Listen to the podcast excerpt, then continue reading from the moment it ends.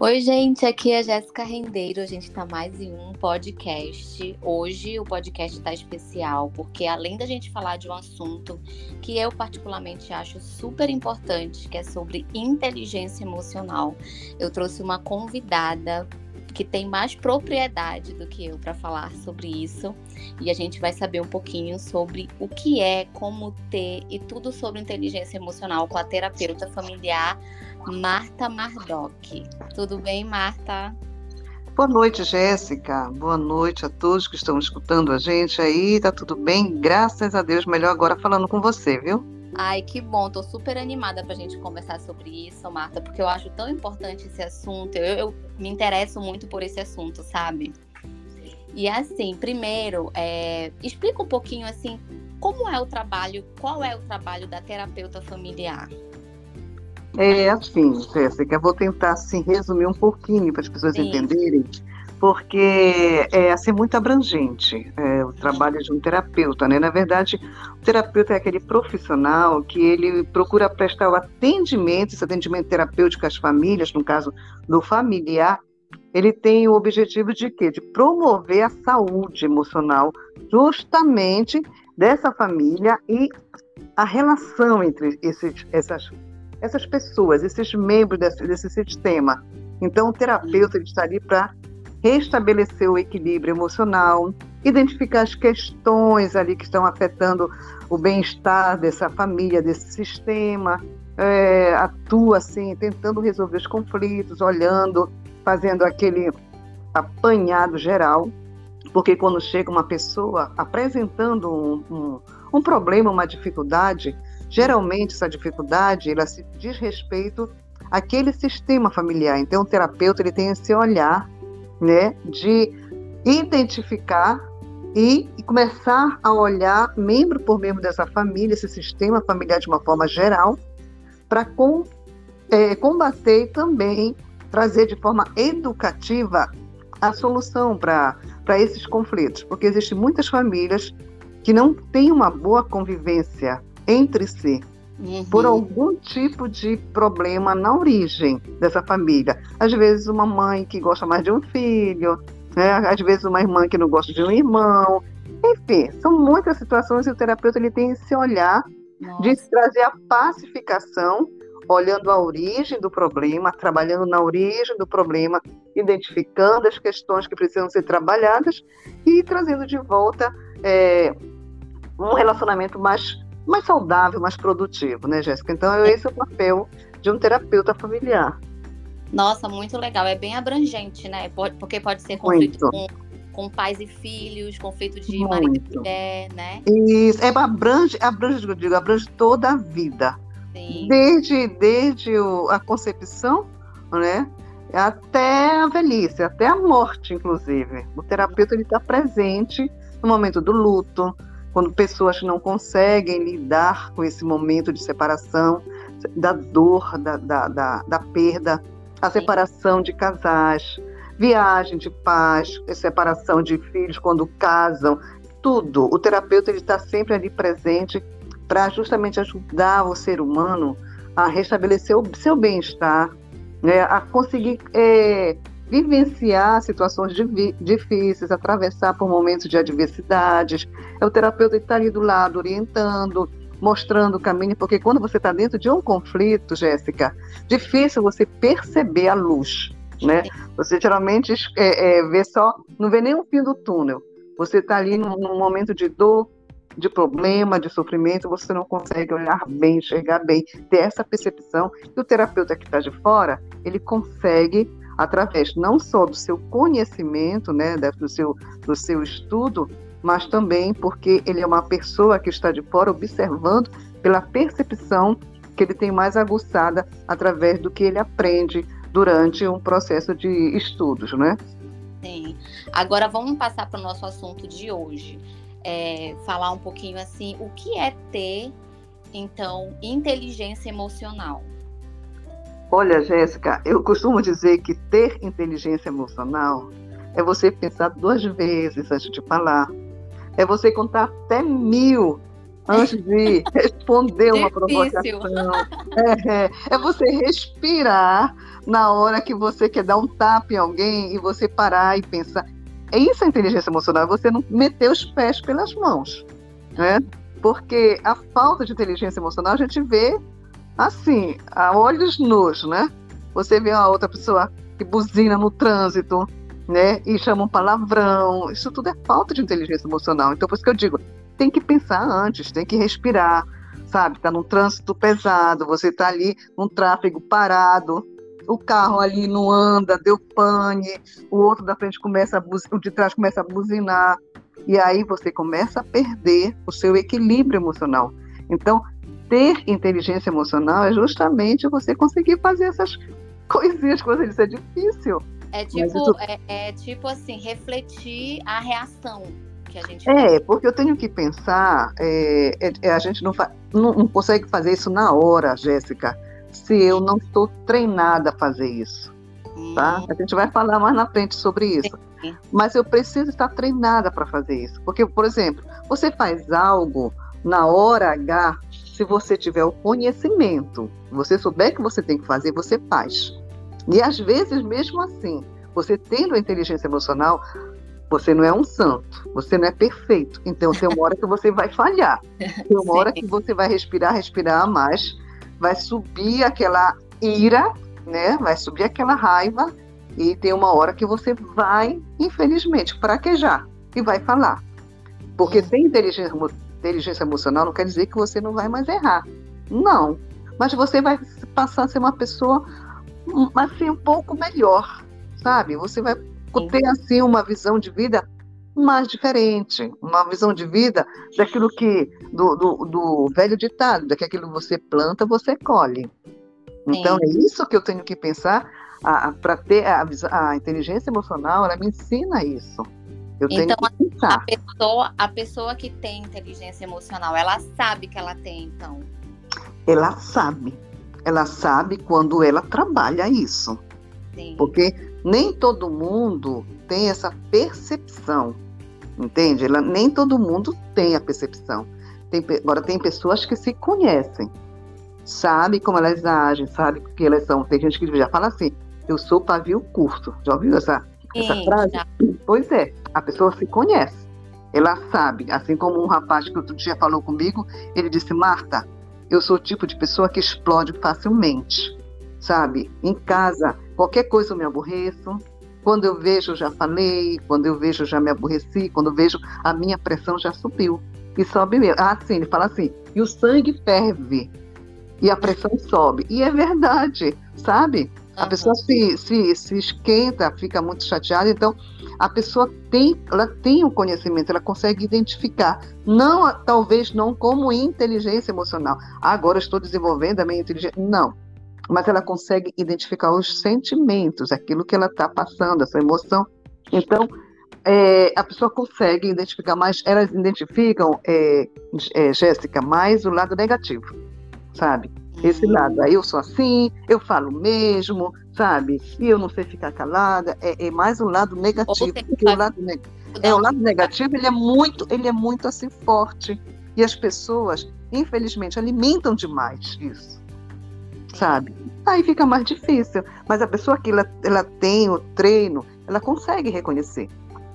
Porque eu tiro por mim, entende? Hoje eu reconheço, eu sei quando eu já já vou perder a minha paz, a minha paciência, eu sei quando alguma coisa já não está bem, que eu posso vir a, a, perder o equilíbrio. Então eu já me policio, entende? Uhum. Porque hoje eu sei usar a inteligência emocional. Antigamente eu não sabia, quando eu era bem mais jovem, jovenzinha, adolescente, né? Não sabia nada da vida. Quando a gente vai aprendendo, quando a gente vai tendo o conhecimento de valor e colocando em prática, aí as coisas vão mudando, né, Jéssica? Sim. Então as pessoas conseguem perceber, né? Aquela pessoa que é mais pavio curto, tipo, consegue perceber uma pessoa que tem um, um, uma certa inteligência emocional, um certo controle, digamos assim, das emoções. Uhum. E não. É, né? isso aí vai muito também, assim, do tipo de conhecimento que a pessoa tem, do nível de conhecimento, né?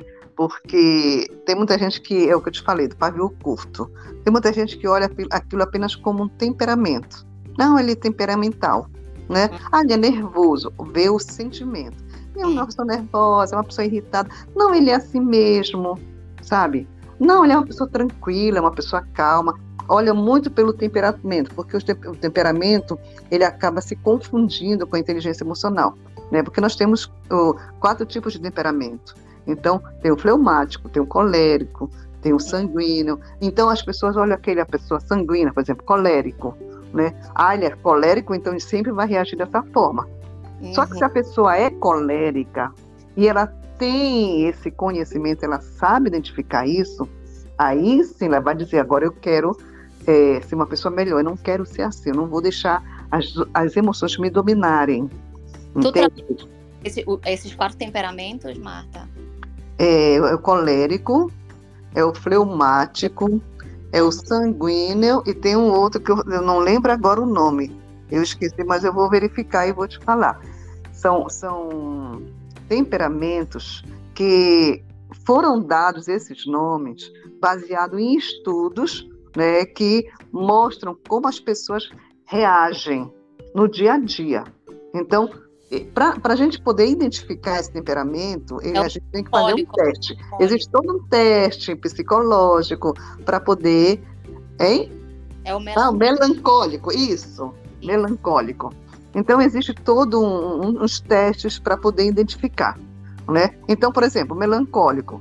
Melancólico é aquela pessoa que sempre já diz o nome, né? Está melancólica. Mas essa pessoa desenvolver a inteligência emocional, ela consegue sair um pouco desse estado de melancolia.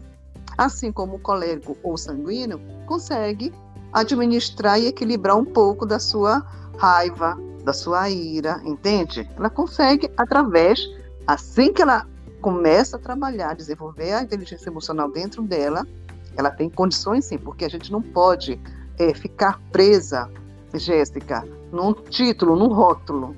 Ah, porque sim. eu sou assim, eu vou morrer assim. Não.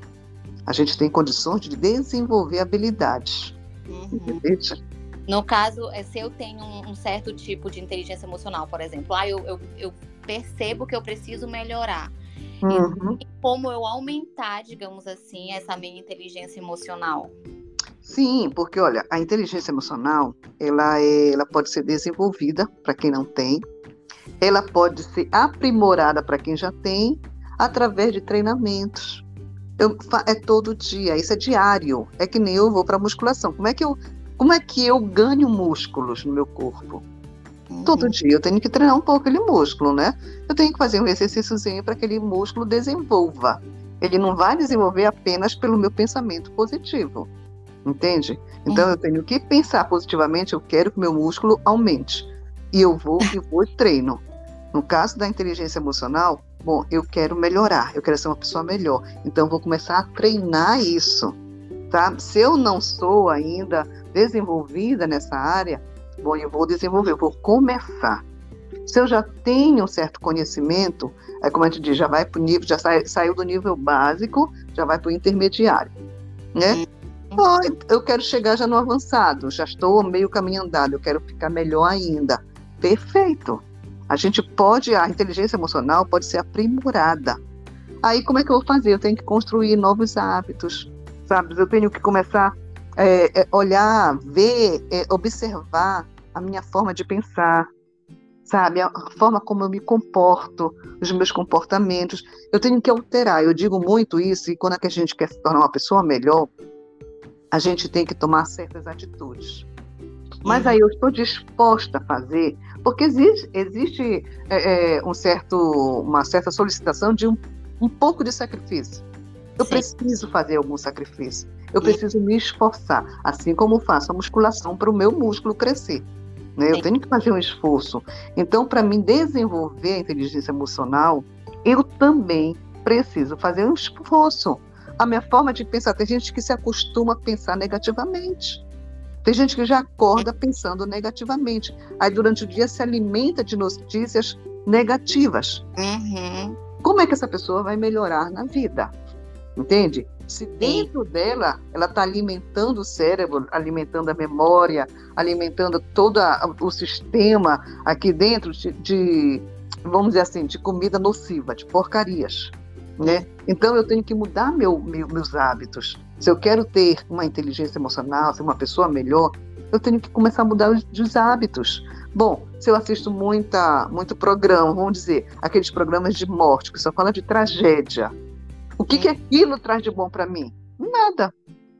Então eu vou deixar de assistir. Se eu hum. tenho uma amizade nociva, o que está trazendo para mim de bom? Não, nada, porque é nociva. Eu vou me afastar daquela pessoa. Eu vou começar a procurar coisas, pessoas, vou começar a agir, me comportar de uma forma que eu venha ajudar a mim mesma, entende? Então, qualquer pessoa tem, tem condições de desenvolver a inteligência emocional, qualquer pessoa. Ela pode desenvolver as habilidades, tem as ferramentas da inteligência emocional, por exemplo, o autoconhecimento é uma delas. E é aí que a gente começa a mudar os nossos comportamentos, nossos hábitos, quando a gente passa a se conhecer. Porque a maioria das pessoas, Jéssica, elas agem de forma assim, é, automática, sabe? As pessoas não param, não se conhecem. Eu digo muito, eu tenho uma técnica que chama técnica do espelho, né? Quando eu dou palestras presenciais, e eu uso muito essa dinâmica do espelho. E a pessoa se olha. Quantas pessoas se olham no espelho e se enxergam? Porque a gente, quando se olha no espelho, a gente vê apenas a aparência. A gente olha os cabelos, se estão feios, se estão bonitos, se estão brancos, se estão pretos, se, estão, se nossos olhos estão bonitos, se tem ruga no rosto. É isso que a gente olha no espelho. Sim. Quando a gente olha na, nos olhos, que é a janela da alma, quando eu começo a me observar por dentro, quando eu começo a conversar comigo, sabe? Para me, me identificar as minhas emoções, o que, que eu estou sentindo hoje, como é que eu estou, que emoções que estão aflorando em mim, que sentimentos eu estou carregando. Quer dizer, o autoconhecimento vai me revelar quem eu sou e o que, que eu preciso fazer para modificar, para melhorar. Ah, eu sou muito chata, eu sou uma pessoa muito enjoada, eu sou uma pessoa muito ríspida, sabe? Por que eu sou? Porque tudo tem uma origem, Jéssica, sabe? Uhum. Ninguém é ríspido porque nasceu ríspido. Não. Isso vai acontecendo ao longo da vida, através das vivências, das experiências, dos ensinamentos, sabe? Daquilo que a pessoa aprende quando criança, do exemplo que ela tem dentro de casa, sabe? A família, por isso que eu te falei no início, a família. Como é que essa família convive? Como é que os membros se tratam dentro de casa? Há um respeito dos mais velhos com os mais novos? Há um respeito dos mais novos com os mais velhos? Então, tudo isso são vivências, experiências que vão se acumulando da memória. E existem pessoas que se tornam, como eu digo, azedas, sabe? Porque tiveram uma vida que foram guardando todas essas experiências negativas. E Marta, falando dessa, do, do ríspido, né, que tu falaste, uhum. É, pegando esse exemplo, se uma pessoa, digamos, é, ela responde de forma mais ríspida, pode ser que na infância, digamos assim, os pais tratavam ela assim, tipo, falavam com ela de forma ríspida também? Pode ser. São possibilidades, tudo é possível, entendeste? Aí tem que ser olhado, tem que ser conversado, tem que escutar, tem que olhar a origem, tem que ver a história, tem que ver o contexto familiar. A gente não pode dizer porque ela é rígida por causa disso. Não. Isso tudo é uma. É, a gente faz, é, o terapeuta tem que ser um pesquisador da vida da pessoa. Né, do ambiente que ela vive, como ela convive com os pais, como ela conviveu com os, com os irmãos, se teve irmãos, como foi a infância dessa menina, desse menino. Então, tudo, por que ela se comporta assim? Porque tudo tem uma resposta. Por que ela se comporta assim? Por que ela é ríspida? Por que ela fala dessa forma? O que, que a fala dela quer dizer? Né? Porque, por exemplo, uma criança, quando faz uma birra, ela está comunicando algo. Sim. Então a gente tem que parar e escutar. O que, que ela está querendo dizer? Sabe? Então, se já é maior, já é uma pessoa porque existem muitos adultos, Jéssica, que falam rispidamente. Aí, aí que eu te falei há pouco, são pessoas que dizem, ah, eu venho na, na, na boca, eu falo mesmo. Eu falo que é verdade, não aí. Ontem mesmo dei uma palestra para mulheres e eu falei sobre esse, esse, esse tópico, a gente tocou nesse assunto, e uma das moças perguntou assim, porque eu falei que a gente não pode, nem tudo que a gente quer falar, a gente deve falar para a pessoa, não é? Dá vontade, por exemplo, agora nas redes sociais você vê coisas que dá vontade de você chegar ali não, e pá, blá, blá, blá. Mas nem sempre a gente pode fazer isso. Sim. Sabe? Se tiver que falar, mas tem que saber como falar. Você Sim. não pode chegar ofendendo ninguém. Você não pode chegar agredindo ninguém. Entende? Então, aí a moça perguntou: Mas, vem cá, eu vou ter que guardar, engolir tudo? Eu disse: Não, porque lixo não se engole, né? Porque se você engole tudo, se você guarda tudo, quem vai sofrer é você. Uhum. Nós tem que saber, é que nem relacionamento de marido e mulher, sabe? Tem que saber, eu, eu uso a técnica do confronto inteligente com o marido, com, com casais, na, na terapia de casal. Eu confronto inteligente. Porque o que, que você ganha atacando? Entende? Você ganha uma briga. Vai puxar uma confusão. Não vai ter resultado que você quer. Então eu tenho que ver o porquê, o comportamento, por que está se comportando assim? O que, que ela está passando? Qual é a mensagem que está dizendo? Porque tudo tem uma explicação, entende, Jéssica? Sim. Já que tu falaste aí do casamento, vamos falar das esferas que a gente pode ter, assim, a inteligência emocional, no caso, dentro do casamento. Qual a importância, assim, de eu ter uma inteligência emocional no casamento primeiro? Ah, não, é super importante. Eu acho que todo casal que, que desenvolve, sabe, é, é, a inteligência emocional, nem que seja um pouquinho tem que ter, sabe, Jéssica? Tem que ter um pouquinho. Infelizmente, a maioria dos casais que, que não dão não dão conta do recado, vamos dizer assim, né, que se separam, que brigam, aí usam incompatibilidade de gênios. Mas que incompatibilidade é essa que não foi ajustada? Porque todos somos diferentes, Jéssica. Não existe ninguém igual. Entende? Os, os opostos se atraem e vivem juntos, estão ali juntos. Um gosta de roxo, o outro gosta de amarelo. Tudo bem, mas eu respeito o que gosta de amarelo e eu respeito o que gosta de roxo. Sabe? Um torce por um time e outro torce pelo outro. Beleza, maravilha. Se eu tenho inteligência emocional, eu vou saber respeitar o outro. Infelizmente, quando não se desenvolve nem um pouquinho, aí começa a briga. Ah, mas tu devia parar de gostar do amarelo, porque o amarelo é uma cor feia, porque não sei o que. Aí começa, entendeu? Ah, mas esse teu timezinho aí e tal. Quer dizer, como é que vai se é, criar um ambiente saudável para que essa família funcione? Não tem como. Então, tem que ter um pouquinho de inteligência emocional para que eu possa entender e respeitar o outro, sabe? É, quando um não quer, já diz o ditado, os dois não brigam. Aí eu tenho que entender, tenho que olhar, tenho que perceber, porque olha, a inteligência emocional, quando a gente tem, quando a gente desenvolve isso, ela nos dá é, é, condições da gente olhar primeiro para a gente, nosso relacionamento intrapessoal e também o relacionamento interpessoal, ou seja, como eu me relaciono comigo e como eu me relaciono com o outro. Eu identifico em mim as emoções, os meus sentimentos e consigo perceber no outro também isso. É, por exemplo, casal, como o marido acorda, uma mulher acorda. Quer dizer, o marido que, que, que saca um pouco disso, ele vai entender. Hoje ela não está legal. Hoje ela não acordou bem. Hoje ele não está bem. Eu vou é. respeitar ele, vou deixar. Aí chega. O que que tu tem, rapaz? Tá tudo estranho. Isso é uma falta de inteligência, sabe? Já, já parte para cima com os quatro pés, assim, não é nem com dois, é com os quatro, sabe? Uhum. Mas se você tem um pouquinho de inteligência, oi, querido, tudo bem, dá um abraço, ou então nem fala nada. Apenas dá um abraço, apenas tá junto, sabe? Porque você não sabe, cada um tem as suas próprias dores, tem os seus momentos, cada, cada um carrega a sua bagagem, cada um vem de uma família, entendeu? Às vezes o, o, o, marido tem um problema lá com a mãe, com a avó, com a tia, com seja lá quem, da família. Às vezes a mulher tem lá do, da sua família também os seus problemas, tem do seu trabalho, enfim, cada um tem as suas dificuldades.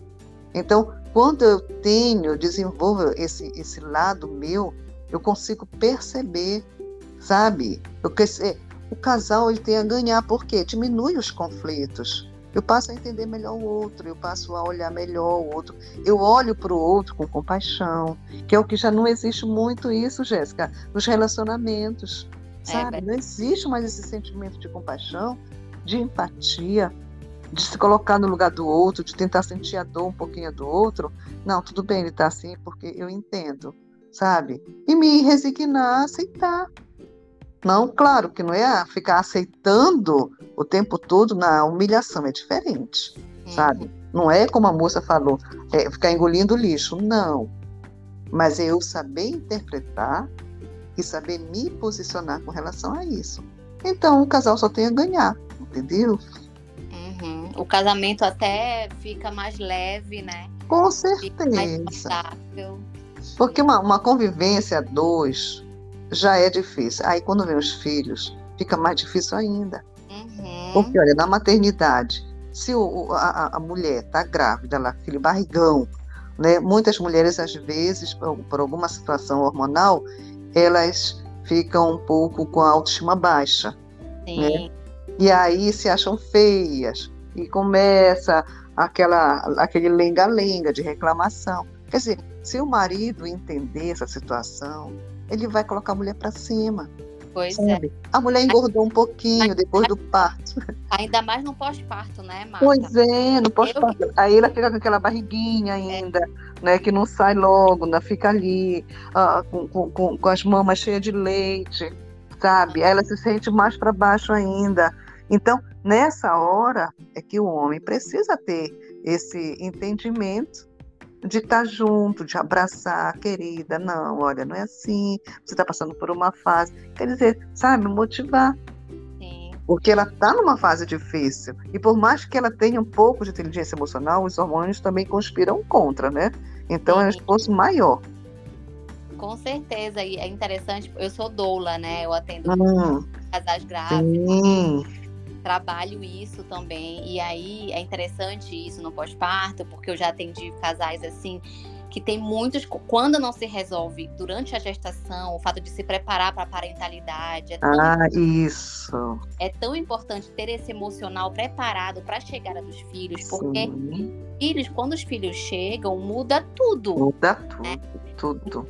300, eu falo que é uma mudança 360 graus. É, com certeza. Até, para você ter tempo a dois, vai ter que ser algo programado. É. Antes não era. Antes, qualquer hora se via, qualquer hora, bora assistir um filme, bora assistir uma série, bora sair para não sei para onde. Mas depois de filhos, não. Olha, a gente, a gente vai ter que fazer alguma coisa, ah, vai ter que se programar agora. Né? Quem é. vai ficar receber, quem vai, vai fazer isso, quem, o horário que vai ser, né? Até mesmo pro isso, sexo. quem vai acordar de madrugada. É, até mesmo pro sexo tem que é, com certeza. Então, assim, muda muito. Aí tem o pós-parto, aí o, o, marido chega, vê a mulher chorando muito. Uhum. Aquela, aquela pergunta clássica, Marta, tipo assim, uhum Tipo, ah, o que que tu tem? É. não, não é nada, não. Não, não. Só tive a um mulher, filho. tipo assim, faz dois, três dias que a mulher acabou de ter bebê, né? Tá com a coluna doendo, vazando, sem dormir. Os hormônios é. pencam totalmente. Ela Isso. tá se sentindo horrível.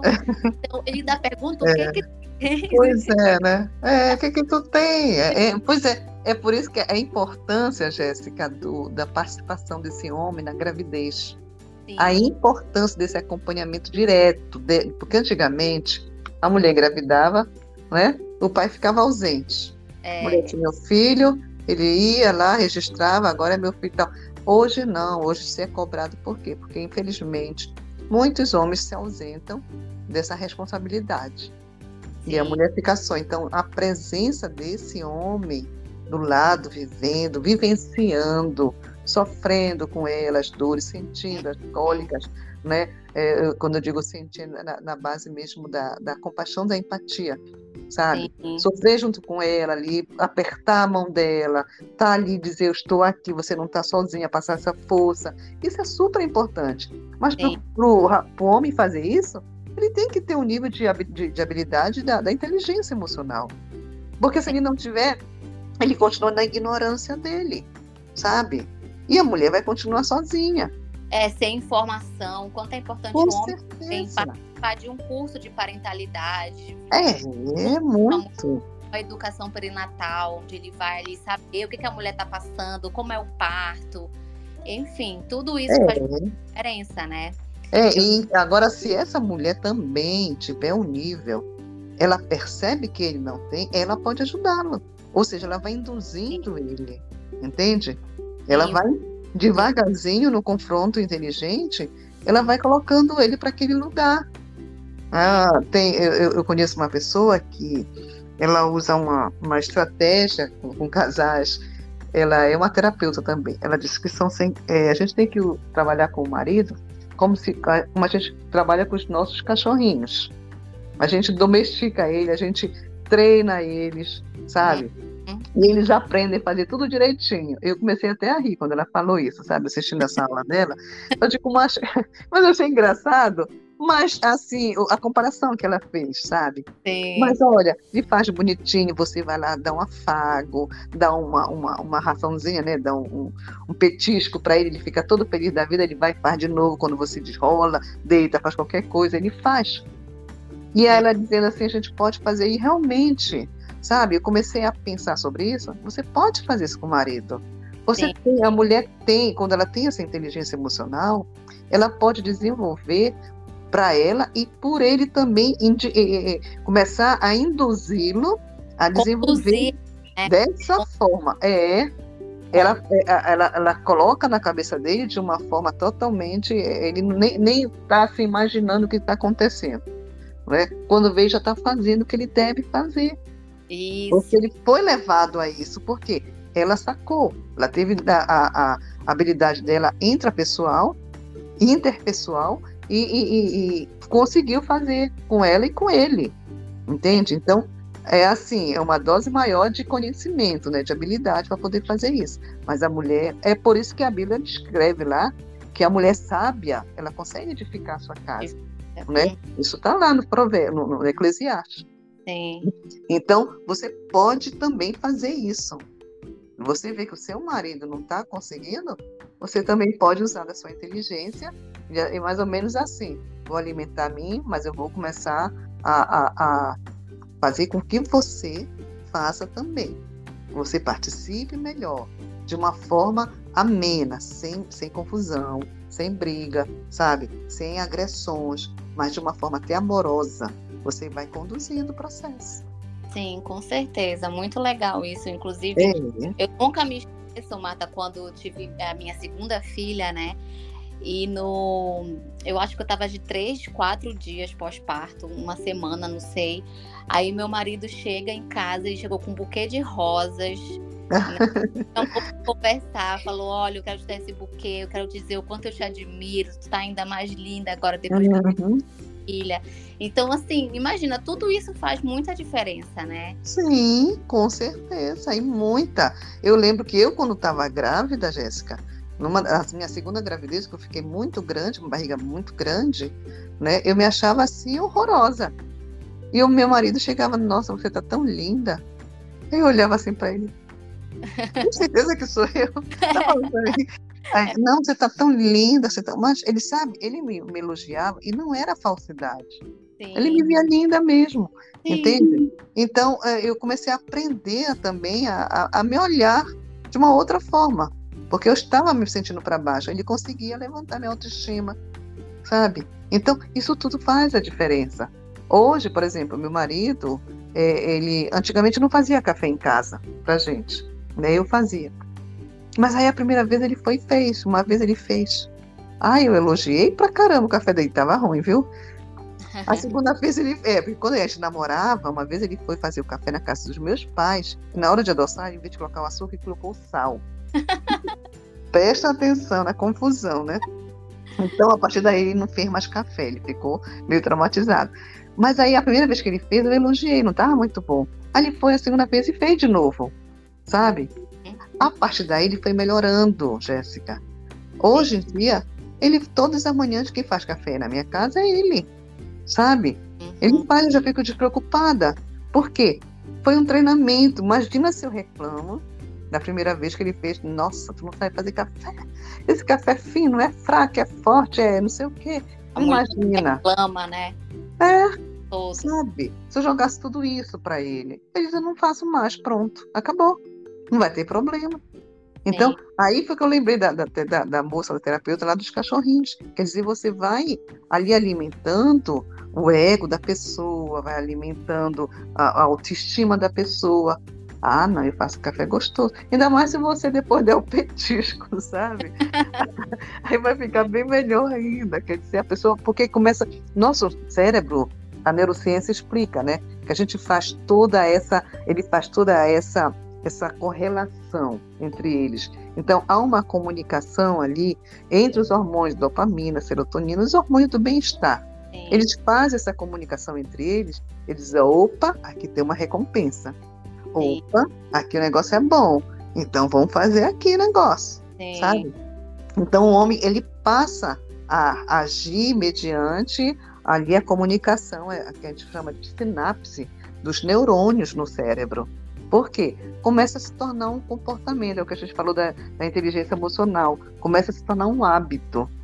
Então, quando ele pensa no fazer o café e já pensa na recompensa, sabe? Já vem automaticamente, não é que ele esteja pensando, mas os, os hormônios lá, a noradrenalina, os neurônios, todos eles trabalham a favor, porque eles foram condicionados a isso. Uhum. Então, é por isso que é importante a gente começar a desenvolver a inteligência emocional e treinar. E quanto mais a gente treina, principalmente quando a gente treina na gente, treina no outro, sabe? Uhum. Induzindo ele a pensar dessa forma, a agir dessa forma, a se comportar dessa forma. E aí ele também automaticamente vai instituindo novos hábitos. E são hábitos saudáveis. E aí esse relacionamento começa a ser um relacionamento mais produtivo, mais funcional, mais equilibrado, mais saudável. E Marta, e na maternidade, como é que eu posso é, é, essa importância que tem assim a inteligência emocional dos Olha, pais? Inclusive eu estava ontem mesmo, eu estou acompanhando uma grávida que ela veio do interior, ela está aqui em Belém, ela veio ter bebê, né, veio operar. E eu estava conversando com ela sobre isso e até falei para ela, olha, olha, descansa, porque amanhã, é, terça-feira agora ela vai operar, né? Eu digo, olha, aproveita esses dias de folga, tá? Que a partir de terça-feira a, a, tua tranquilidade acabou. Mas aí você tem que começar a ter em mente, vai preparando na tua mente justamente isso. A minha vida vai mudar, mas eu posso não perder totalmente minha paciência se eu souber lidar com essa situação. Uhum. A gente vai começa a, a, a, fazer de uma forma preventiva no meu pensamento. Eu já começo a prever o que vai acontecer. Eu sei que o bebê vai acordar de noite. Uhum. Eu sei que durante a minha, a minha gravidez, né, nos últimos meses, eu não, já não vou dormir direito. Então, eu tenho que preparar o meu corpo, a minha mente, para esses momentos sabendo o que vai acontecer. E aí eu já começo a desenvolver, não, nessa hora eu tenho que respirar, pera lá, eu estou me sentindo ansiosa. Ah, eu estou sentindo que eu estou querendo perder a paciência. Eu vou parar um pouquinho, eu vou sentar. Eu sei, eu tenho que me perceber. É o autoconhecimento. Eu tenho que me perceber, sabe? Perceber a minha respiração. Não, Sim. eu tenho, por exemplo, eu ensino muito isso sobre a respiração terapêutica, né? Para esses momentos. Eu tenho que parar e tenho que sentar, eu tenho que respirar. O meu cérebro está precisando de oxigênio. Uhum. O meu sangue precisa de oxigênio para circular aqui, sabe? Para mandar o, o, o para trazer o oxigênio para dentro e mandar o, o, ah, meu Deus, esqueci agora o nome do que sai. Como é o é, o que sai? Entra um, um, novo e sai o velho, né? Quando eu respiro, entra o novo Hum, e sai o velho. Entra o novo e sai o velho. Então, quanto mais eu respiro, mais eu levo oxigênio para o meu cérebro. Uhum. Então, eu faço essa técnica, e essa técnica é até que, que, que se usa muito na yoga, né, para trazer o relaxamento. A pessoa relaxa a mente, automaticamente esse relaxamento vem para todo o corpo.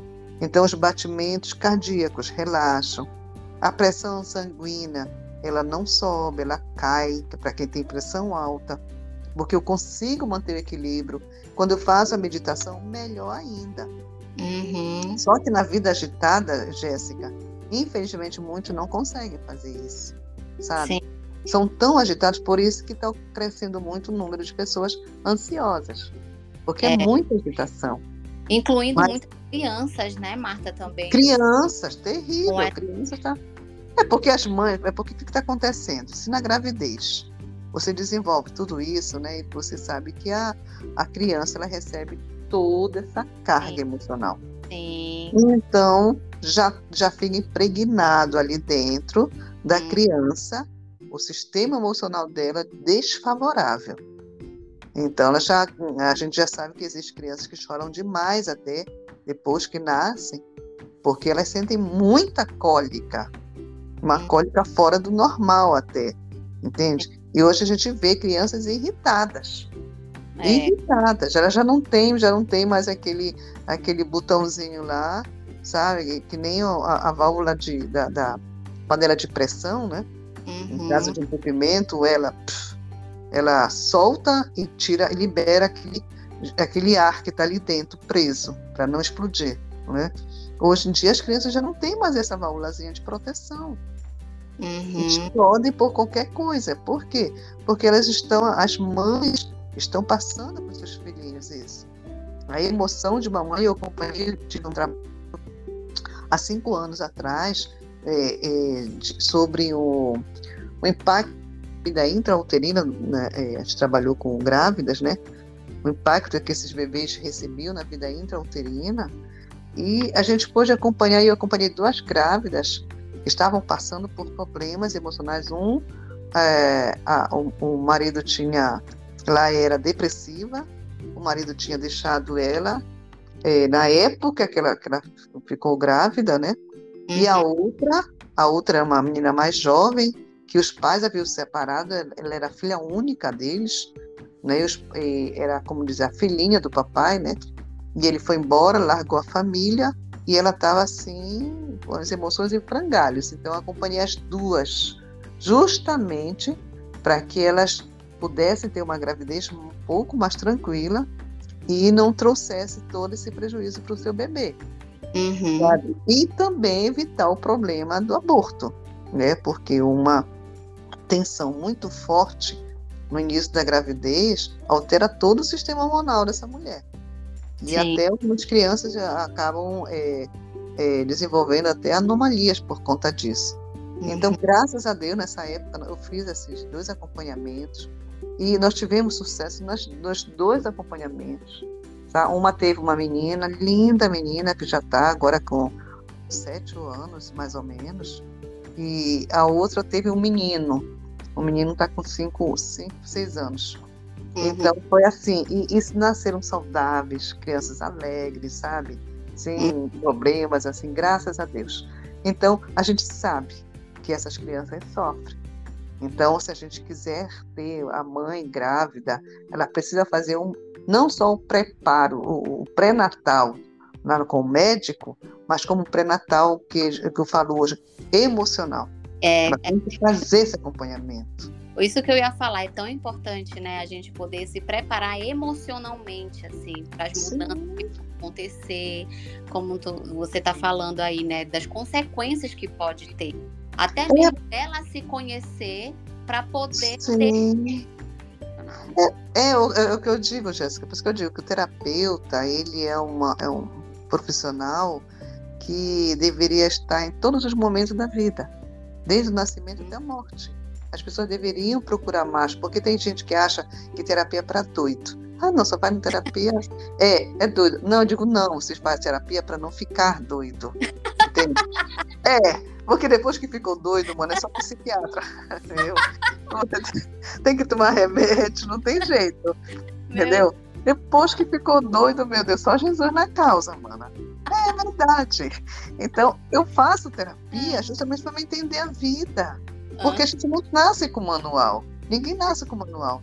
É e as pessoas passam a vida sofrendo, Jéssica, por problemas que aconteceram lá atrás. Olha, eu conheci, eu tratei uma, uma pessoa 40 anos de sofrimento dessa mulher, uhum. porque o marido largou ela lá, quando, lá atrás, uns 40 anos atrás, ele abandonou ela por causa de outra pessoa, foi embora, deixou ela com os três filhos pequenos, e ela ficou com uma raiva tão grande porque teve que criar sozinha, e tudo aquilo mais que você já sabe que acontece, Sim. né? Hum. Enfrentou todas as lutas possíveis para criar os filhos, porque ele nunca deu pensão e para ali, para lá. Então ela alimentou esse ódio por ele. Mana, essa menina passou os 40 anos sozinha, né? Não, não teve um novo relacionamento, não se envolveu com ninguém. Por quê? Porque a raiva estava presente. E um Sim. coração raivoso é fechado para o amor, né? Amor Sim. não entra em coração raivoso. Então ela se fechou. Criou os filhos, os filhos casaram, cada um foi para sua casa. Ela ficou só, desenvolvendo é, dores em todo o corpo. Nossa. Sabe? Hoje ela está com 80 anos, já é uma senhora, e o corpo todo travado. É do para cá, do para lá, do para lá. A mulher não tem mais, não teve sossego, uhum. sabe? Durante a vida toda ela alimentou muito, muitas emoções negativas que foram contaminando todo o corpo dela. Sim. Aí se tornou, foram 40 anos é, infelizes. E aí eu disse para ela, quando eu, a época que eu conversei com ela, já faz uns cinco anos, eu disse para ela, olha, você não precisava chegar onde você chegou sabe? Você poderia ter sido bem mais feliz, refeito a sua vida. Ah, mas não tinha como perdoar. E na época que eu conversei com ela, eu disse: você precisa liberar o perdão. Perdoa ele. Perdoa outra mulher. Ele já estava no terceiro casamento, se não me engano. Você precisa perdoar, liberar, te, te livra dessa prisão. E depois de tanto conversar com ela, ela era meio cabeça dura, um dia ela me mandou uma mensagem. Finalmente ela disse: Marta, eu fui lá onde ele mora, ele mora já no outro estado. Eu fui lá com ele. Eu fui olhar pessoalmente dele. Eu fui, fui liberar o perdão. Pirei assim, sabe? De puxa, antes tarde do que nunca. É. Porque ela disse: Eu liberei, perdoei ele, perdoei a mulher, perdoei até os filhos que ele tem, perdoei todo mundo. Diga, eita, fez logo uma promoção. Perdoou, foi. Pegou um e deu logo perdão para todo mundo. Até alguém que nem tinha culpa de nada, ela perdoou, né? Uhum. Porque ela achava que também era tudo, tudo culpado. Mas, enfim, pessoas que ficam presas, Sim. sabe, nos seus conflitos, nas suas dores, nos seus traumas, nas suas dificuldades, não refazem a vida. Nos seus lutos, tem mulher que fica presa no luto para sempre. Uhum. Sabe, o marido já morreu. Não, mas eu não posso casar com outro, não posso. Mas por quê? Não, porque eu prometi para ele que eu não ia casar com ninguém. Que história é essa? Uhum. Fica uma pessoa infeliz, sabe? Não vive, é não respira, não refaz. Enquanto que a vida está aí, a pessoa está assim, se acabando ali, sozinha, sem alegria, sabe? É. Parece, eu digo, parece zumbi. Vive na vida, parece um zumbi. O que eu vejo de gente zumbi pela rua, tem muito. É, te falei na palestra, uma pessoa deu uma gargalhada. Gente, que tem zumbi pelas ruas da cidade, porque são pessoas que vivem a vida por viver, não tem alegria, é, é não tem prazer, não tem autoestima, sabe? São pessoas ah, amargas, ah, secas. Quando eu tenho fé, a fé, ela ajuda a ter a inteligência emocional? Olha, isso depende da fé que você fala, né? Se for a fé é, falando da espiritualidade, ela ajuda sim. Porque a fé é o quê? É eu acreditar, eu crer, é uma crença. E aí a gente pode falar em crenças limitantes né? E tem as crenças que eu aprendo da minha infância que me limitam. Crenças que foram colocadas na cabeça da criança que ela passa a, a se olhar com inferioridade. Não é aquela história da a, os velhos jargões, tu é burro, tu é feito, não vai dar em nada. Tu não presta para nada, é isso ah, tudo, essa... não, vai ser feliz, homem não, homem não presta é, né? A mãe são que... crenças limitantes, né? Crenças limitantes. É, então, a pessoa... no caso de acreditar em Deus. Assim. Ah, e aí a espiritualidade bem desenvolvida, ela te leva a mover montanhas. Entende? Então, se eu creio, quer dizer, porque até essa crença limitante, ela pode ser derrubada pela fé. Né? Aí entra, é, Jéssica, o que a gente pode é, até conversar depois sobre a inteligência espiritual sabe? Hum. Recentemente teve uma pesquisa falando sobre isso, tem até uma, já tem livros sobre isso, teve o doutor, sobre isso. É, o doutor Djalma Pinho, ele lançou a tese dele, a tese dele, doutorado inclusive, foi sobre a inteligência espiritual, né? Porque a inteligência espiritual está acima da inteligência emocional. Uhum. Então, quando eu entendo isso, né, que essas crenças limitantes elas podem me prejudicar quando, é, por exemplo, as pessoas que ficam presas no passado, é uma, uma, uma crença negativa, onde essa emoção ficou presa e a pessoa parou no tempo. Uhum. Então, quando eu substituo essa crença, ou seja, quando eu trabalho é, terapeuticamente, quando eu procuro alguém que me ajude a entender isso, quer dizer, eu troco essa crença que me aprisiona por uma fé que me liberta. Entende? Hum. Aí, quando eu, eu, dou, assim, mais ou menos como se eu girasse uma chave. Né? Quando eu giro essa chave, eu tenho mais possibilidades de ser bem, bem mais sucedida, porque a fé, ela me leva aonde eu, eu tenho um, um, um, tema meu que eu uso, que é a minha fé vai me levar aonde eu quero chegar. Uhum. Porque eu tenho que acreditar. No final das minhas palestras, eu sempre uso lá é, um slide que fala sobre isso. Se eu não acredito naquilo que eu quero, se eu, se eu, não, eu não vou sonhar, eu não vou planejar, eu não vou me organizar, porque eu não acredito. Então é. eu tenho que ter fé para que as mudanças aconteçam. Aí eu olho para o marido, o marido está lá, sem inteligência emocional. Ah, isso não vai dar certo. Ah, não vai ter jeito. Ah, isso aí não muda nunca. É. Não vai mudar. E Entendeu? o que tem gente também para colocar areia nos sonhos das pessoas. E muito. Ninguém acredita, ninguém acredita. Então, se nem a pessoa mesma acredita nela, imagine as outras Justamente. Pessoas. É que não. Amanhã, é, olha, eu dou palestra para jovens e amanhã eu até vou dar uma palestra para os jovens, né?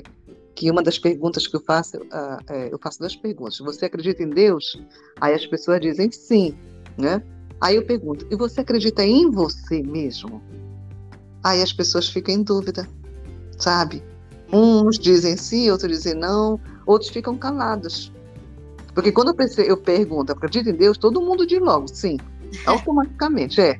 Mas quando eu digo, você acredita em você mesmo, aí pronto, há uma divisão, sabe? Uns a... se abstêm, outros a... dizem sim, outros dizem não, não há uma, uma, uma ressonância, entende? A gente duvida muito da gente mesmo, né, Marta? Muito, muito, a nossa capacidade porque justamente porque é. as crenças limitantes é que nos colocam nesse lugar. Sim. Sabe? O que foi que me ensinaram? A ausência de pai, por exemplo. A ausência da paternidade, da paternidade, logo nos primeiros anos. Isso causa o que na criança? Insegurança, é. sensação de abandono, Sim. sabe? Ela não se sente segura para nada, então ela se sente incapaz. Porque muitos homens hoje, jovens, hoje, são, são imaturos emocionalmente. Adultos imaturos emocionalmente. Uhum. Sabe? Porque não acreditam em si. Eu lembro que eu, eu escrevi um livro de, de maternidade, sabe? Há, há, três anos atrás. E hum. aí eu lembro que quando eu estava escrevendo, aí eu fui compartilhar com alguém, né? Que eu estava escrevendo e tal, para contar algumas coisas. E aí a pessoa já foi tipo, ah, mas olha, mas tu nunca escreveste um livro. Uhum. Escrever. Eu acho que Sim. tem que dar para uma outra pessoa e escrever. Uhum. A pessoa escreve muito bem, não sei o que, as palavras colocadas de tal forma e aquilo outro. E aí eu poderia muito bem, tipo, ai, não vou mais escrever, duvidar. Sim, sim. Eu decidi, tipo assim, olha o que eu pensei na hora. Eu falei, não, eu não vou mais compartilhar com ninguém que eu tô escrevendo. Eu só vou escrever, vou publicar e pronto, não vou compartilhar mais com ninguém. E foi o que eu fiz, não compartilhei com ninguém. Quando já foi ver, assim, já estava escrito o livro, uhum. vendido, os exemplares vendidos, assim, né? Foi Sim. uma. Então, às vezes é isso, a gente acaba. As pessoas não acreditam assim. E a gente, em você, né? E aí é. você acaba cuidando de você mesmo. É, porque assim, tem sonhos que são teus, né? Se você não compartilhar o sonho com alguém que entende, que tem algo, aí que eu te falo, a inteligência emocional, entende? Se ela não tem, a pessoa quando fala ao contrário, ela não tem essa inteligência. Uhum. Por quê? Porque se eu tenho inteligência, eu digo, não, não vou colocar. Por que eu vou colocar a Jéssica para baixo? Por que a Jéssica não pode escrever um livro? Claro que pode, qualquer pessoa. Digo hoje, o meu irmão, ele fez um coral na igreja, e coral da família. E quando ele convidou as pessoas, disseram para ele: olha, chama o pessoal da família para cantar. Pessoas que estavam chegando à igreja ainda, né? E hum. novos convertidos. Mas ele, aí ele disse assim: mas esse pessoal não sabe cantar. Ele pensou com ele mesmo, né? Porque uhum. ele é de coral, meu irmão, ele é cantor. Então ele sempre soube, sempre aprendeu que para cantar no coral tem que saber cantar. Uhum. E essas pessoas não sabiam. Inclusive teve agora, nós estivemos lá no, no Teatro da Paz, que foi uma festa linda, o coral completou 10 anos. Foi linda a apresentação que eles fizeram. E ele deu esse depoimento. Ele disse: Olha, eu fiquei. No início foi uma luta, porque na minha cabeça me ensinaram que para cantar em coral tinha que saber cantar. Se você não tem voz, se você não sabe notas, você não deve cantar. Mas aí eu me desafiei a ensinar essas pessoas que não sabiam cantar a cantar. Uhum. Aí me diz, se ele dissesse assim, não, não sabe cantar, não vai dar certo, não vou fazer. Né? E, inclusive, algumas pessoas que fazem parte do coral também deram depoimento, e uma delas disse assim: Olha, eu cheguei lá na igreja e alguém disse assim: Olha, vou formar um coral da, da família, você não quer vir? Aí ela respondeu: Não, mas eu não sei cantar. Aí disseram: Mas é para quem não sabe cantar. Aí ela ficou feliz da vida, ela foi. Ela disse: Gente, hoje eu sei cantar. Dez anos passou, né? O coral completou dez anos Oh. E todo mundo cantou lindamente. Aí me diz, por que eu vou dizer para o outro que não sabe cantar que ele não serve para cantar? Uhum. Se, eu, se, ele pode desenvolver essa habilidade. Por que Sim. eu vou dizer para alguém que não, não, sabe, nunca escreveu um livro que ele não serve para escrever só porque ele não escreveu? Uhum. Eu tinha uma orientadora. Até porque, Marta, quem, hum. Quem escreve livro começou escrevendo o primeiro livro. Pois né? é. Eu, tenho, eu tinha uma orientadora ela dizia isso para gente, gente, escrevam. Escrevam, nós precisamos de literatura na área da terapia, terapia familiar. Aí alguém disse assim, mas, mas professora, a gente, eu nunca escrevi, a gente nunca escreveu. Não se preocupe, gente, comecem. Ela falou assim, comecem, dê o primeiro passo, o importante é fazer. Tentem, vão lá, vão escrevendo devagar, vai saindo. Nós precisamos de literatura de qualidade e aqui nossa, da nossa cidade, sabe? Ela sempre incentivou assim todo Agora, mundo. Vamos correr, que a gente está com quatro minutos. Opa! E eu queria que, que tu Nossa, rapidamente, assim, é, rapidamente falar de dicas práticas de como desenvolver mais essa inteligência emocional. O que, que eu posso Olha, fazer?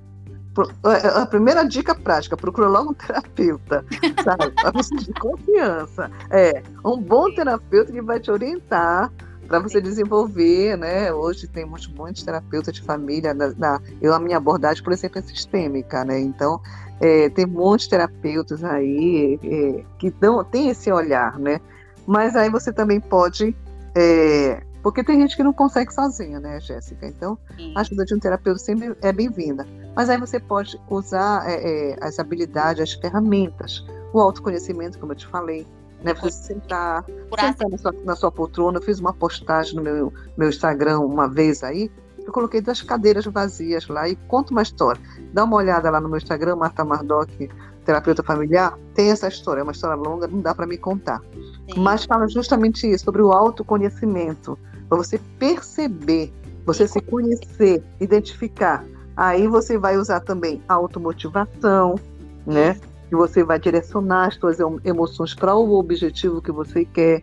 Você mesmo se motivando a ser uma pessoa melhor, a mudar, não esperar que outro chegue para você, porque nem sempre alguém vai te dar uma palavra boa Sim. de esperança, né? Como no caso do livro, sempre é... alguém pode querer te colocar para baixo. Sim. Então não espera do outro, parte de você. Uhum. O equilíbrio emocional, eu começar a praticar isso, quer dizer, eu procuro desenvolver essas ferramentas, começar a me olhar. Eu preciso primeiro me conhecer, porque, Jéssica, tem muita gente que conhece mais o outro do que a si mesmo. É verdade. Sabe todas as manias do outro, é. os gostos. Ah, eu sei que ele gosta de comer, eu sei que ele gosta de vestir, eu é. sei que ele está até pensando. A pessoa diz, eu sei que ele está pensando. E você? Você se conhece? Assim, vamos para a pergunta do Instagram que me fizeram. É possível ensinar inteligência emocional aos filhos? Claro, é possível. Se você é, você tem um entendimento, você é o professor, você é pai, mãe, você é o, é o coach, você é o treinador, você é o mentor dos seus filhos. Uhum. Então você pode muito bem trabalhar, começar a ensinar. E eu faço isso com as minhas netas. Sabe? Eu não é que eu sente ela aqui que nem uma sala de aula, não. Mas é no, no dia a dia. Quando elas estão comigo, nós temos o dia que a gente tá, fica junto, a terça-feira, que é o dia das, da, dos avós. Então, cada momento eu tô ali soltando as pérolas, sabe? Uhum. Cada momento, na hora do almoço, na hora de sentar, na hora de lanchar, na hora de dormir, na hora do banho. Como? Como é que você faz isso? Você vai ensinando, falando sobre as emoções. Por exemplo, ah, vamos, vamos comer agora. Você está feliz que vamos comer? Nós temos comida? Qual é o sentimento? Aí eu, eu uso, inclusive, os emojis, né? Na, na carinha, no rosto. Eu faço com o meu rosto. Olha a carinha, aí eu faço de feliz ou de alegria, dependendo do que o povo fazendo, e ela vai identificando. A minha netinha mais nova tem dois anos. E eu já faço, porque as crianças hoje já sabem isso pelo celular. Elas já identificam as, as, as, as emoções pelos emojis, né? Elas já olham ali, já sabem quem é quem. Então, aí eu faço com o rosto e ela já vai identificando. Então, a gente vai ensinando no dia a dia. Ah, então... A gente vai fazer um biscoitinho. Ai, bora fazer aqui a carinha. Até isso eu faço. A gente ensina a criança, então, é, falando das emoções, é isso? Falando das emoções.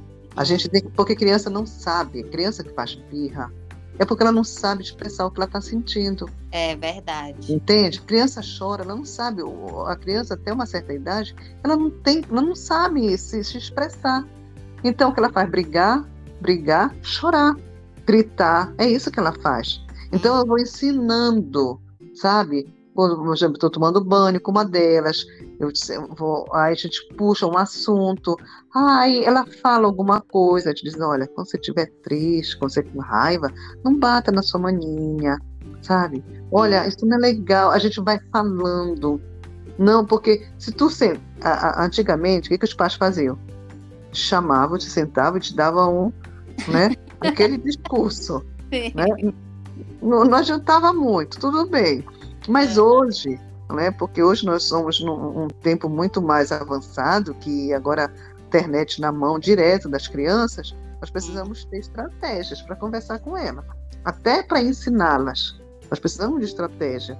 Então, quando falar sobre a escola, como é que foi hoje? Ah, meu coleguinha me empurrou, não sei o quê. A gente já vai falar. Né? O que, que você sentiu na hora que te empurrou? Ah, eu não gostei, eu fiquei com raiva, não sei o quê. Olha, é normal você sentir raiva. Você não pode ficar guardando. Essa... Quer dizer, a gente vai ensinando, Sim. falando sobre emoções, sabe? Porque Sim. É, a criança precisa ter o básico. O que, que ela sente? Por exemplo, os pais separam. A mãe ou o pai senta com a criança, mostra para ela que ela vai sentir um pouquinho de tristeza no coração, mas é normal, porque a vida não é só alegria. Ela vai uhum. passar por momentos difíceis, a gente vai preparando essa criança para a, a, a, reação contrária da vida contra nós, sabe? Para os momentos de adversidade. Porque a criança lá na frente, ela vai enfrentar isso, ela vai enfrentar o bullying na escola, ela vai enfrentar é, é, na, na, no, nos namoros, quando começar a decepção, nos relacionamentos, ela vai sentir, ela vai experimentar a inveja de uma amiga, de um amigo, sabe? A falsidade de alguém, a quebra de confiança, a falta de respeito. Então, os, cabe, aos pais irem mostrando isso para a criança, que ela vai sendo já moldada, sabe? Para ter um mínimo do entendimento quanto criança. Isso é muito importante. É, é, é eu lembro que eu estava no zoológico com as minhas filhas e aí tinha uma escola que estava visitando, né? Então, assim, eram muitas criancinhas, né? Sim. Aí, por volta de 5 ou 6 anos, não sei, eram, eram bem crianças mesmo. E aí já estava na hora de ir embora. Marta, uma criança começou a fazer birra, assim, ela não queria é. ficar na fila para entrar no, no ônibus. Uhum. Começou, só que assim, os pais não estão, quem estão são as professoras. Sim. Sim. E aí a criança começou, não. Aí pegou e bateu na cara da, prof, da professora. Ai. A professora tava falando, fulano, você não pode fazer isso, não sei o que. Ele tava irritado, ele pegou, Sim. coisou com a mão, né? E acabou batendo na cara da professora. Aí uhum. se e gritando. E a, a, a, a, professora, eu falei, meu Deus, o que que ela vai fazer? Porque os pais estão uhum. Sim. aí eu tava olhando e tal, e aí o, o, a criança se jogou no chão. Ela era uma professora mais nova, né? Sim. E ela, ela se ajoelhou para falar, fulano, não sei o quê. Aí veio uma professora que já era mais experiente, mais velha, Sim. e falou Sim. assim, fulana, licença. Tipo assim, tirou ah. a criança. E ah. aí, aí, pegou o menino, falou, aí ficou assim na altura dele, sabe? E Sim. falou, você tá com fome. Eu sei que você tá irritado. O que é uhum. é fome? Aí ele falou que sim, que ele tava com fome. Aí ele, ela pegou, chamou, aí colocou ele para sentar e falou: Olha, vem aqui que eu vou te dar um biscoitinho e tal, não sei o que. A criança na hora parou de fazer. Oh, olha só. Ah, e, uhum criança começou a comer, aquela coisa, já era seis da, da tarde, a criança estava cansada, com fome. Pois é, talvez até com sono. É, tem toda uma situação. Então... Exatamente. É, esse, é essa questão. A inteligência emocional te faz entender, é, te colocar no lugar do outro, o que será que ele está sentindo? Por que ele está reagindo dessa forma? Né? E aí, mais tarde, essa criança já está alimentada, descansada, aí você vai lá com ele, olha, não foi legal, né? A mãe ou o pai falar, porque os professores têm que falar isso para os pais, né? Olha, não foi legal, você não, não deve bater na professora. Aí você vai ensinar a questão do respeito, sabe? Mas de forma amorosa, sabe? Quando a criança já está descansada, está deitada, vou contar uma historinha para você e aproveita esse momento da história que sempre tem lá no final, né? É, é, você dá aquela lição para a criança, né, da moral da história. Dar aquela lição para a criança, não, não, não, bata, isso não, não é certo. Você vai ensinar a criança sobre o respeito, entende? Porque aí você vai mudando justamente aqui na, na cabecinha dessa criança o que é certo e o que é errado. Uhum. Então, é, a gente precisa, quando a gente tem isso, a gente consegue é, agir de uma forma mais equilibrada também, porque a vontade da na hora é o quê?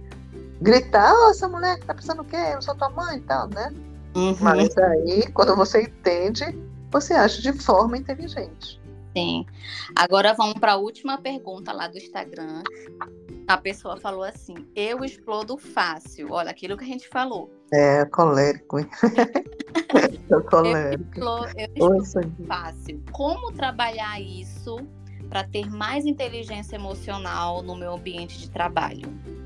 Pois é, aí é essa questão, ela, ela explode fácil desde sempre ou ela passou por algum momento difícil e passou a explodir fácil? Entende? Uhum. Tem que ver o contexto dessa história. Se ela sempre foi assim, ou se ela desenvolveu isso com o passar do tempo, aconteceu alguma coisa, que a gente chama de gatilho, né, para que ela viesse a se tornar essa pessoa. Porque muitas pessoas na, na, na puberdade para adolescência, começam a se modificar, vamos dizer assim, né? Tem aqueles que se tornam tímidos demais e aqueles que já se tornam demais extrovertidos. Uhum. Né? Eu estou tratando de uma menina, uma adolescente, eh, eu estava tratando de uma adolescente e agora me chegou a, a, aos ouvidos a história da irmã dela, o caso da irmã dela, que vai, nós vamos passar a tratar que essa menina, agora na ela começou a se tornar muito fechada na, a partir dos 12 anos. Né? Começou a entrar na puberdade, começou a se tornar fechada, mas fechada até demais, sabe? De não conversar, de quase não falar. E aí eu conversando com a mãe dela, foi que a gente foi descobrir que a, a modificação se deu a partir do momento, porque na puberdade, quando os hormônios começam a aflorar, né? que há mudança no corpo da criança para a adolescência, já preparando para a adolescência. Então, muita coisa altera dentro do sistema é, cerebral dessa criança. Então, essa menina foi que foi falar com a mãe, a mãe perguntou, ela começou a desenvolver até epilepsia, e aí foi que é, foi sabido que a, porque a irmã dela estava sendo tratada porque foi sofreu estupro, né? Foi abuso, abuso sexual. E aí foi, foi sabido que essa menina, a irmã dela, tinha assistido. Ela viu acontecer a violência. Nossa! Então, quer dizer, a partir daí era, é o abuso é, é, indireto, que a gente chama, né? O passivo. Então, ela, de alguma forma, também foi abusada. E agora, na puberdade para a adolescência, ela começou a desenvolver os problemas de, de se fechar, de se recolher, não confia em ninguém, não conversa com ninguém porque tem medo de falar com as pessoas, porque não acredita mais em ninguém. Uhum. Então aí o processo terapêutico é que vai ser preciso. Vai ter a presença de um profissional ali para uhum. conduzir todo esse processo, porque ela tem que passar por uma situação que vai, vai poder ajudá-la. Né? Então nessa, a pessoa, no caso a pessoa que explode tão fácil como essa pessoa falou aqui, é tudo se resume a se conhecer primeiro, né? Tem, tem que entender essa história, tem que, ela tem que entender a história. Pra se ela sempre não... foi assim, desde pequenininha, né? Ou se ela se transformou nessa pessoa explosiva. Porque se ela se transformou, tem-se uma história aí, um gatilho que aconteceu, girou uma chave aí, em algum momento estava programado, ou aconteceu alguma coisa e ela passou a ser essa pessoa. Então, ela precisa ter esse autoconhecimento para poder identificar. Sim. E aí sim, identificando, vai se tratar. Identificar porque, até mil, né? é, porque tudo, tudo tem, é possível, tudo, é, tudo tem um jeito. É, é, é Jéssica, ninguém é, é, pode, deve é, viver a vida toda sofrendo, se lamentando. Ninguém deve, ninguém tem esse direito de viver essa vida presa nesse, nesses traumas, nessas dores, sabe? Ninguém, ninguém, ninguém merece isso. Todos nós temos condições de modificarmos a nossa vida, mas a gente tem que querer fazer isso e partir para ação. Sim. Porque não é só querer, ah, eu quero emagrecer, eu vou emagrecer. Ah, eu quero ficar linda, eu vou ficar linda. Não, para tudo existe um sacrifício. É. Se eu, se, eu, quero ficar linda, eu tenho que me cuidar. É. É isso. Então tá, Marta, foi um prazer é, conversar contigo mais uma vez. Sempre é muito bom conversar contigo. A conversa sempre é muito gostosa. Espero que quando eu estiver em Belém a gente possa se encontrar. Tá bom? Alô?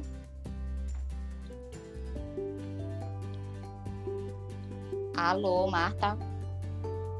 gente, eu acho que a Marta caiu a ligação dela. Mas é isso. Que bom que já terminou. Eu encerro por aqui o podcast. Espero que tenham gostado e até o próximo. Tchau, Boa tchau. noite, Jéssica. Tchau, tchau, Marta. Tchau, tchau.